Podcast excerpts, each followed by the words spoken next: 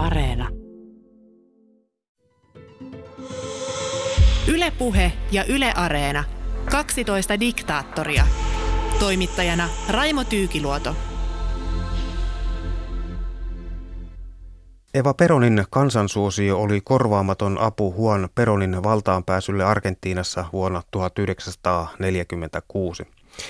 He olivat tutustuneet pari vuotta aiemmin ja avioituneet vuoden 1946 alussa. Tuolloin Eva muutti virallisen nimensä muotoon Maria Eva Duarte de Peron. Eva oli kunnianhimoinen toisen luokan näyttelijä, mutta hänen häikäilemätön juonittelukykynsä ja tapa ottaa estoitta mitä halusi, kuten rakkautta ja valtaa, oli ensiluokkainen vai mitä tietokirjailija filosofi Leif Sundström? Kyllä hän on epäilemättä niin kuin näitä diktaattoreiden naisista niin ihan näitä kaikkein vaikutusvaltaisimpia. Et hyvin useinhan diktaattoreiden naiset, monilla on ollut useampiakin, niin he, he ovat olleet hyvin näkymättömiä. Ja malliesimerkki on esimerkiksi Adolf Hitlerin Eva Braun, josta Saksan kansa tiesi tuskin mitään ennen näitä viimeisiä päiviä. Sen, sen sijaan Eva Peron oli hyvin näkyvä hahmo ja hyvin paljon esillä tässä Juan Peronin valtaan nousussa ja valtakaudessa. Ehkä nyt ei kuitenkaan ihan tasavertainen parivaljakko kuitenkaan ollut. Kun Evan kansansuosio ylitti herra Peronin suosion, se oli kova paikka diktaattorille kuitenkin ja kerrotaan näin, että pariskunnan suhde muuttui tämän jälkeen viileäksi ja lopussa kylmän ammatilliseksi. Niin, äh, Peron, hän oli ollut naimisissa jo kerran aikaisemminkin ja hyvin erilaisen naisen kanssa. Hänen ensimmäinen vaimonsa kuoli syöpään ja myöskin Eva Peron kuuli sitten myöhemmin syöpään. Ja, ja tota, sitä voi miettiä, että kuinka paljon niin kuin Eva, tai Evita oli, Evita oli siis hänen lempinimensä, niin oli, oli Peronille ehkä ää, ainakin aluksi sitten jonkunnäköinen tämmöinen seksuaalisten halujen täyttymä tämmöinen aika, aika vapaa villi nainen, mutta, mutta hän ei kuitenkaan ehkä pystynyt sitten tarjoamaan sitten sellaista ö, tosiasiallista henkistä tukea Juan Peronille. Ja heidän välinsä tosiaan kerrotaan, että ne etääntyivät sitten siinä, siinä loppua kohden. Ja ö, kerrotaan myöskin, että sitten kun Eva oli kuoleman sairas, niin aviomies ei kestänyt vaimonsa hajua. Hän, hän siis haisi pahalle tämän sairauden takia ja he, he nukkuivat eri, eri huoneissa ja, ja kun vaimo sitten oli kuolemankielissä sairaalassa, niin Juan Peron varsin hyvän tuulisena käyskenteli siellä sairaalan käytävillä ja ei hirveästi edes ollut tukemassa vaimoa. Eva oli lähtöisin köyhistä oloista, joka kuollessaan 33-vuotiaana oli Argentiinan varsinainen hallitsija, näinkin väitetään, vaikka todellisuudessa tietenkin Peron oli, mutta kyllä hänellä valtaa oli, koska hänellä oli kansansuosiota ja sitä kautta se kytkeytyi myöskin Peronin menestykseen ja oli tavallaan sen, sen taku aika pitkälti, niin, niin tota, Eva oli pidetty, mutta herätti kansanparissa kuitenkin myös ristiriitaisia tunteita. Öö, no kyllä. Öö, hänhän oli tosiaan öö, tuote tällaista syrjähyppysuhteesta. Hänen isänsä oli, oli kyllä hyvin varakas mies, mutta, mutta hän oli jo naimisissa toisen naisen kanssa ja, ja teki sitten Evan äidin kanssa peräti viisi lasta. Mutta sitten kun isä kuoli, niin tämä perhe joutui sitten aivan niin kuin puutteeseen, köyhyyteen. Ja he eivät muun muassa päässeet osallistumaan isänsä hautajaisiin. Heidät kyllä kutsuttiin sinne, mutta, mutta tämä Duarten oikea aviovaimo ei päästänyt heitä sisään kirkkoon. Tämä Argentiinassa tällainen aviottomasta suhteesta syntynyt lapsi, niin häntä ei pidetty tasavertaisena muiden, muiden lasten kanssa. Ja tämä heijastui sitten Eevan myöhempäänkin elämään ja, ja varmasti vaikutti siihen, että hän profiloitui niin voimakkaasti köyhien ja työväestön oikeuksien ajajana. Ja tässä oli myöskin se, että hän, ää, miten hän voitti työväestön ja köyhien sympatiat puolelleen oli se, että hän vaikka hän pukeutui hyvin tyylikkäästi ja hienosti, niin hän, hän hyvin avoimesti kosketti näitä köyhiä ja, ja tavallaan niin kuin toi, heidät, toi itsensä heidän tasolleen. Loi tämmöisen linkin tavallaan Peronin presidenttipariskunnan ja sitten tämän köyhän väestönosan välillä. Niin, niin kuin totesit, niin Eeva-Maria syntyi vuonna 1919 ja yleisesti tiedettiin, että upeat muodot omaava äiti Huona Ivar Kuren oli La Union nimisen valtavan tilan keittäjä ja tilan isännän Juan Duarten jalkavaimo, jolla oli jo neljä lasta tilan isännältä ja Eva-Maria oli Don Duarten viides lapsi. Kun Don Duarte kuoli tammikuussa 1926, Evan äidin huonon tilanne La Unionin tilalla Los Tollosissa muuttui tukalaksi ja huona päätti muuttaa lapsineen pieneen Juninin kaupunkiin ja tämä oli käänne parempaan ja äiti sai töitä ja Eva pääsi sitten opiskelemaan. Eva unelmoi Hollywoodin loistosta ja näyttelijän urasta ja Eeva päätti jo varhain, että hän antaa kaikkensa tämän päämäärän saavuttamiseksi ja sen hän myös teki. No joo, ehkä sitten kuitenkin ura meni vähän toiseen suuntaan, että, mutta kyllä hän aika määrätietoisesti sitten rakensi sitä näyttelijän uransa. Nämä elokuvaroolit, mitä ilmeisemmin ei ollut kovin kummasia, mutta hän sai sitten suosiota tällaisessa radiosarjassa ja hän oli yksi Argentiinan parhaiten palkattuja radioääniä siinä vaiheessa, kun tutustui sitten tulevan aviomiehensä. Mutta Eeva oli kuitenkin tuskin 15, kun hän, hän sitten tapasi tätä näyttelijäuraa suunnitellessaan, niin yökerhossa toisen luokan tango tenorin.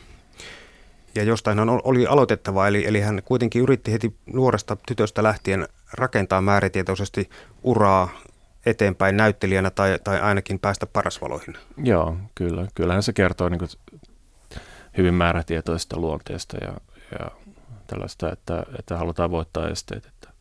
Ja hän sai sitten tämän tango tenorin avulla niin muutaman pikkuroolin ja pääsi rakentamaan pikkuhiljaa uraansa, kunnes sitten tuota noin, niin tuli tämä varsinainen nakki, eli tämä historiasarja radio-ohjelma. Joo, kyllä. No Eeva värisi hiuksensa vaaleiksi ja hakeutui suhteisiin vaikutusvaltaisten henkilöiden kanssa ja hän alkoi olla taiteilijapiirissä varsinainen nimi tosin, tosin aika kyseenalainen.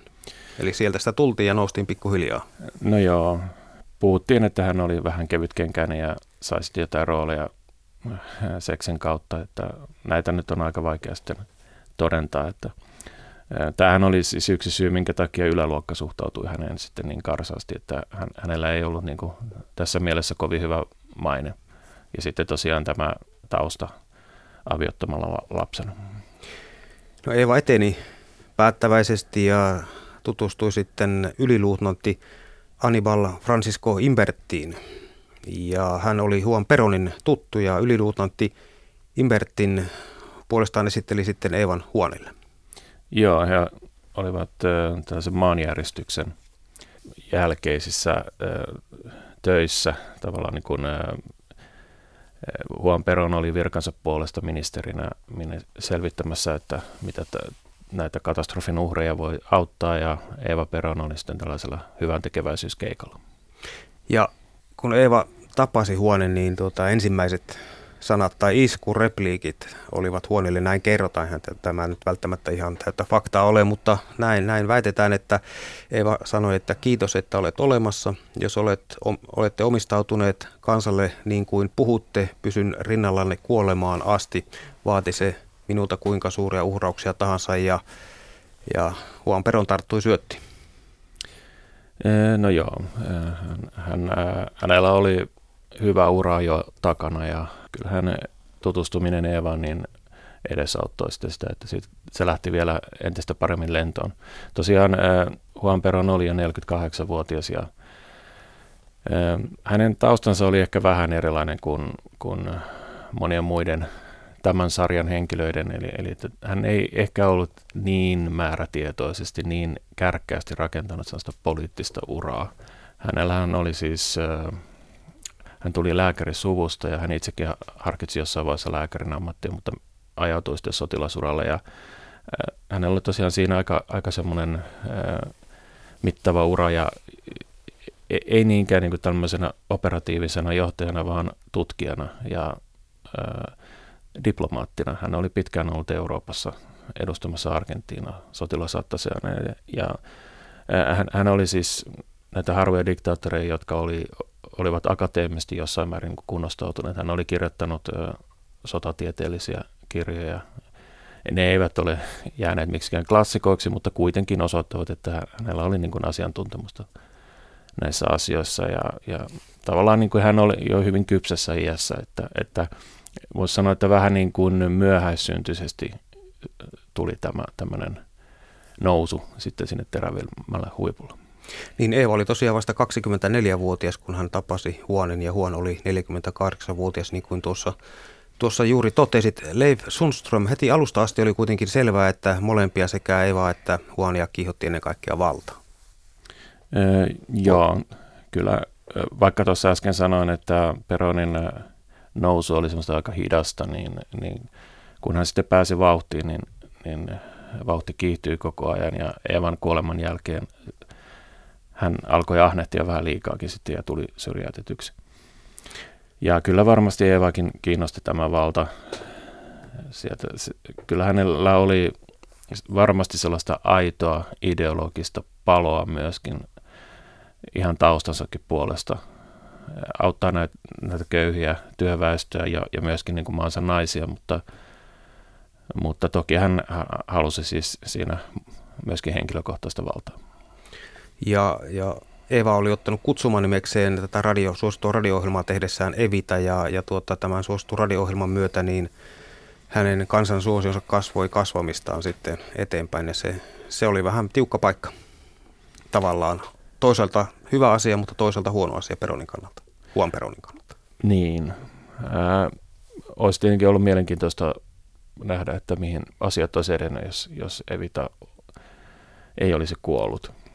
Että tota, Evitan kuoleman jälkeen toisaalta Juan Perón sai tällaisen marttyyrin. Koko Argentiina sai niin kuin tällaisen madonnamaisen marttyyrihahmon, mutta sitten toisaalta hän menetti kyllä siinä sitä omaa sädekehänsäkin. Ei hän nyt kuitenkaan ollut ehkä ihan niitä kaikkein karismaattisimpia poliittisia johtajia. Ja ja tosiaan ehkä, ehkä hänen myöskin niin kuin harkintakykynsä sitten äh, vähän himmeni sitten tämän vaimonsa kuoleman jälkeen. Mutta Evitan niin kuin suurin merkitys ilmeisesti oli kuitenkin siinä, että, että kun Peron oli niin kuin matkalla valtaan, niin Evita muisti aina julistaa radio-ohjelmissaan, kuinka hän ihailee Juan Peronia tekemään työtä Argentiina hyväksi ja, ja puhui hyvin myönteiseen sävyyn, joka, joka suositussa radio-ohjelmassa tietenkin teki Peronille tilaa nousta valtaan. Kyllä joo, että tavallaan niin kuin Evita toimi myöskin siis miehensä propagandaministerinä ja antoi sille niin hyvin kauniit, lempeät kasvot sitten tällä vallalla. Mutta sillä oli myöskin kääntöpuolensa, koska tuota Huan Peron joutui vuonna 1945 sotilasjuntana työministerin paikalta pidetetyksi, koska sotilasjunta alkoi pelätä Huan Peronin kasvavaa kansansuosiota, mutta niin ikään valtavaa kansansuosiota nauttinut Eva marsitti tai tuolloin jo Evita, niin marssitti työväestön kadulle ja suurlakkoja, niinpä Huon Peron vapautettiin maan rauhoittamiseksi ja tästä alkoi varsinainen läpimurto sitten. Joo, tämä pidättäminen oli, oli näitä sotilasohtajilta aika harkitsematon teko. Se, se kääntyi itseään vastaan. Tästä, tätä, että Evita marssitti työväestön näihin mielenosoituksen, se on jotkut ovat sen kiistäneetkin, että, että organisoijat olivat muualla, mutta Evita on toisten näille, tälle mielenosoitukselle kasvot. No, oli miten oli, niin, niin hän, kyllä hän siinä niin kuin kaikkein näkyvimmäksi hahmoksi sitten kuitenkin jäi ja, ja Juan Peron vapautettiin ja, ja sitten alkoikin oikeastaan niin kuin, hän nousi niin kuin hyvin nopeasti sen jälkeen valtaan. Hän, hän sai heti pidätyksen jälkeen pitää puheen Casa Rosadan, eli, eli presidentin palatsin parvekkeelta. Ja hän laulatti massoilla Argentiinan kansallislaulun ja seuraavan vuoden alussa oli presidentinvaalit ja ne Peron, hän asettui ehdolle ja voitti sitten ne vaalit aika helposti. Niin, Peron voitti vaalit 1946 ja Evitasta tuli näin sitten maan ensimmäinen nainen, jota ihailtiin ja paheksuttiin. Joo, varsin siis tällainen kaksijakoinen suhde kyllä kyllä tota Argentiina oli, mutta tietenkin tämä yläluokka, niin se oli etu, etuoikeutettu ja vaikutusvaltainen, mutta se oli kuitenkin Argentiinan kanssa vähemmistö. Eli eivät tätä voineet estää, mutta, mutta kyllähän se koko ajan tässä, tässä tämä ristiriitainen suhde niin kuin säilyy ja mm, ratkaisevassa asemassa oli armeija. Eli, eli Juan Peron ei ehkä ollut niin kuin ihan täysiverinen diktaattori siinä mielessä, että hänellä olisi ollut ihan ehdoton valta. Hän ei ollut mikään Hitler tai Stalin. Hänen piti koko ajan ottaa huomioon se, että miten armeija asennoituu. Ja tämä näkyy myöskin siinä, että kun Evitasta alettiin leipoa varapresidenttiä, niin armeija asettui tätä vastaan. Se ei voinut ajatella, että, että mahdollisesti jos Juan Peron kuolee, vaikka hänet salamurhattaisiin, niin sitten Evitasta tulisi presidentti. Se ei tullut kuuloonkaan armeijalle. Argentiinan historia oli täynnä sotilasvallan kaappauksia, joissa työväestö oli kärsien roolissa ja peronit antoivat työläisille toivoa paremmasta ja paransivatkin työläisten asemaa morin eri tavoin. Tätä kutsutaan sitten peronismiksikin. No joo, he yrittivät etsiä tällaista kolmatta tietä kapitalismin ja sosialismin välissä. Eli, eli tota, avoin markkinatalous periaatteessa, mutta sitten otetaan huomioon nämä sosiaaliset asiat. Ja, ja Argentiinahan oli tuohon aikaan niin periaatteessa hyvin rikas maa. Se oli yksi maailman rikkaimpia maita, sen kehitysmahdollisuudet oli ihan samat kuin Australialla.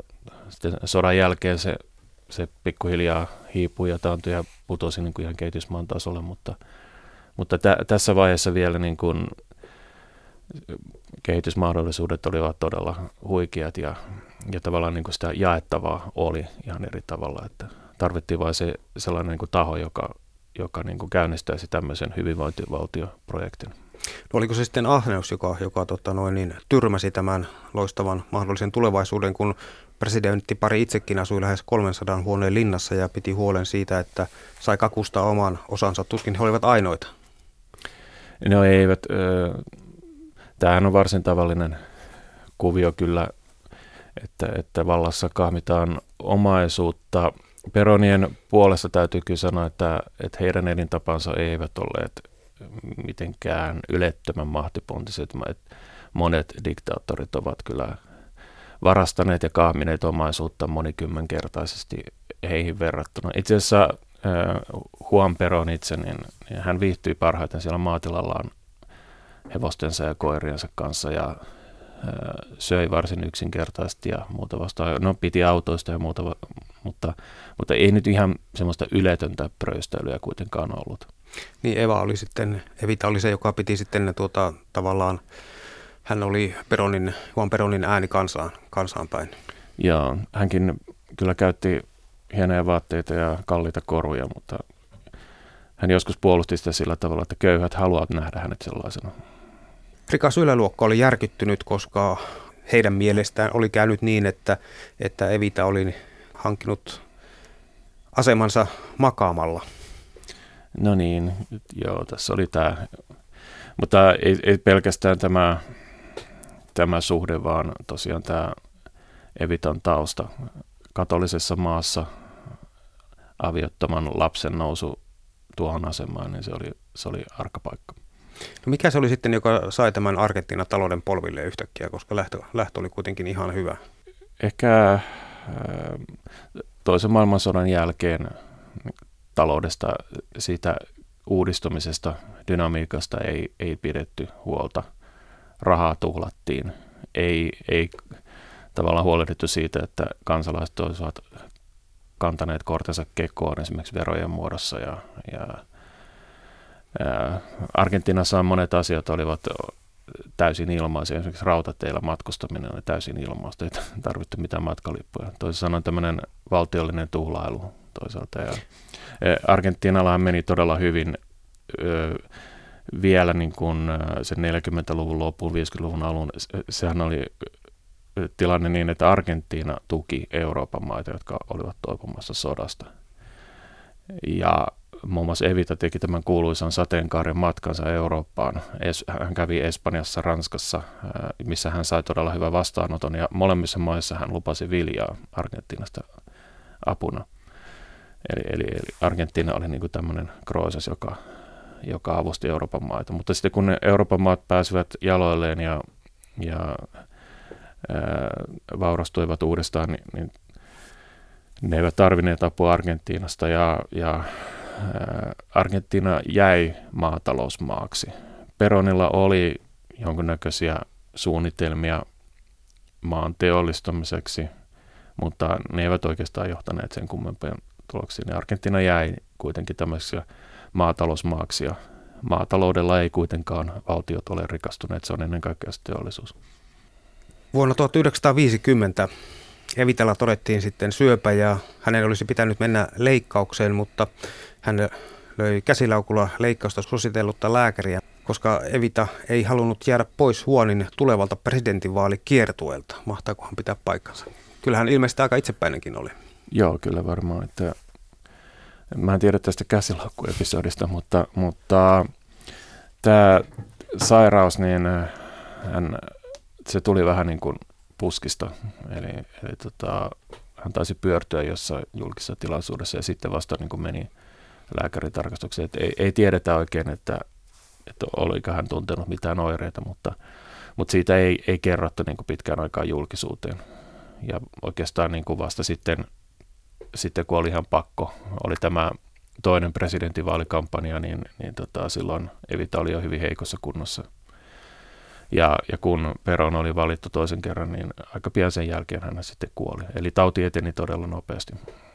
Niin Eva, Evita taisteli ja tuki Huonin uudelleenvalintaa viimeiseen asti, niin kuin hän oli heti alussa ensimmäisessä iskurepliikissään Huonille luvannut. Joo. Tässä voiton paraatissa hän oli sitten jo niin huonossa kunnossa, että ei pystynyt seisomaan ava-autossa ilman tukea. Huonin valittiin uudelle kaudelle vuonna 1951 ja Evita kuoli sitten vuonna 1952. Joo, kyllä. Ja häntä surtiin kyllä todella spontaanisti ja, ja vilpittömästi, että kaduilla oli valtavia ihmisjoukkoja ja ää, olikaan nyt joku kymmenkunta ihmistä ruhjoutuu kuoliaaksikin sitten näissä, tässä väenpaljoudessa. Peron olisi halunnut tehdä Evitasta pyhimyksen, mutta kirkko ei suostunut ja välit kirkkoon sitten viilenivät aika tavalla. Joo, tämä oli yksi hänen näitä virheitä, mitkä sitten johti tähän sotilasvallan kauppauksiin ja Peronin syrjäyttämiseen. Tietokirjailija filosofi Leiv Sundström, kerrotaan, että Juan Peron olisi kuljettanut ja säilyttänyt Evitan muumioitunutta ruumista Espanjan asunnossaan, jossa hän oleskeli tultuaan syrjäytetyksi. Lieneekö pitää paikkansa? E, joo, kyllä tämä niin monta lähdettä mainitsee tämän, että kyllä tämä todellakin on, on ihan totta, että Evitan ruumis, niin sen, sen kiertokulku on oikeastaan niin kuin ihan omituisimpia, mitä, mitä löytyykään. Että sen jälkeen, kun Juan Peron oli syrjäytetty, niin peronismista tuli vähäksi aikaa kielletty asia Argentiinassa. Eli, eli Peronien nimeä ei saanut mainita, eikä e, peronistipuolue oli kielletty. Ja myöskin Evita Peronin ruumissa kaivettiin ylös. Se oli palsamoitu itse asiassa, eli sitä ei oikeastaan kaivettu mistään maakuopasta, vaan otettiin tästä tämmöistä hautamonumentista ja se päätyi Italiaan, jossa se oli väärällä nimellä, olikohan nyt 16 vuotta. Ja tämän jälkeen sitten sitä tarjottiin aviomiehelle, joka asui uuden vaimonsa kanssa, Isabelin kanssa Madridissa. Ja ruumis oli tässä välissä jo vähän ruhjoutunut, mutta, mutta kerrotaan, että Isabel sitten harjasi Evitan tukkaa ja, ja huolehti, että ruumis tuli vähän parempaan kuntoon. Ja, ja kerrotaan jopa, että se oli heidän, heidän ää, ruokasalissaan. Eli he pitivät sitä. En tiedä, söivätkö he sen ruumiin vierellä, mutta, mutta, mutta useampi lähde mainitsee, että he pitivät tätä ruumista ruokasalissa. No, ehkä he söivät itse keittiössä sitten. Niin, tiedä häntä, mutta, mutta sitten kun Juan Peron aikana valittiin jo vanhana miehenä hetkeksi aikaa noin vuodeksi niin uudestaan Argentiinan johtoon, niin, niin Evita seurasi mukaan. Itse asiassa Evita ei vielä seurannut tässä vaiheessa mukana. Eli, eli Peron tosiaan hänet pyydettiin takaisin ja hänet valittiin presidentiksi ja, ja nyt hän sai tahtonsa läpi. Vaimosta tuli varapresidentti. No Juan oli siinä vaiheessa jo vanha sairas mies, hän tosiaan kuoli aika nopeasti tämän valinnan jälkeen. Isabel Peronista tuli läntisen pallonpuoliskon ensimmäinen naispresidentti. Hän oli hyvin heikko presidentti, hän ei tiennyt paljonkaan poliittisista asioista ja, ja turvautui lähinnä näihin neuvonantajiin. Ja, ja yksi hänen keinonsa niin tavallaan saada itselleen uskottavuutta ja, ja että tällaista sädekkeä oli se, että hän toi sitten tämän peronismin symbolin Evitan ruumiin sieltä Espanjasta takaisin Argentiinaan. Ja se, se haudattiin sitten aviamiehen kanssa perhehautaan tai tämmöiseen hautamonumenttiin. Että tota, jokainen, joka on käynyt Buenos Airesissa, mahdollisesti käynyt, tai ei nyt jokainen, mutta on ehkä käynyt paikallisella hautausmaalla, niin siellä on aikamoisia niin taloja näille, näille vainajille. No joka tapauksessa pariskunta oli, oli jonkun aikaa tällaisessa, mutta sitten tuli taas sotilasvallankaappaus. Ja heidät erotettiin. Eli, eli Juan jäi sinne omaan hautaansa ja Evita haudattiin sitten sukuhautaan. Ja tämä hauta, niin se sinetöidi todella huolellisesti. Eli, eli en nyt ihan tasan tarkkaan muista, mitä kaikkea siinä on, mutta siinä oli erikoisia rakennelmia, että, että sinne ei niin vaan päästä sitä ruumista hakemaan enää. Että on melkein niin kuin tämmöinen muinainen aarre, jota, jota tavallaan niin pidetään lukkojen takana, että se ei sieltä enää herää henkiin kenenkään riesaksi. Ylepuhe ja Yle Areena. 12 diktaattoria. Toimittajana Raimo Tyykiluoto.